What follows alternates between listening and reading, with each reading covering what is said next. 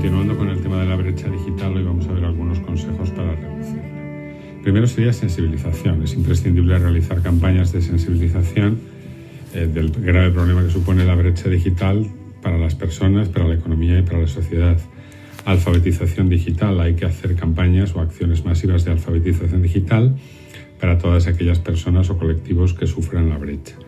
Formación digital sería otra de las actividades que hay que realizar. Hemos de poner en circulación acciones masivas de formación en competencias digitales para evitar caer en una nueva brecha digital. Los medios de comunicación tienen que implicarse para ayudar a concienciar sobre el problema y aportar soluciones. Las administraciones públicas tienen que ponerse las pilas para evitar que la brecha digital se convierta en uno de los principales problemas sociales en la actualidad y de futuro. Las empresas debieran de formar a sus trabajadores en competencias digitales y dentro de sus acciones de responsabilidad social empresarial también ayudar a la sociedad en este sentido.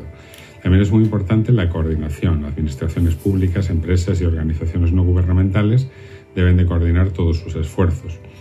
Por otra parte, estaría bien eh, modificar los currículums, los programas formativos de todas las etapas formativas para incluir las competencias digitales que sean necesarias y para evitar esta brecha.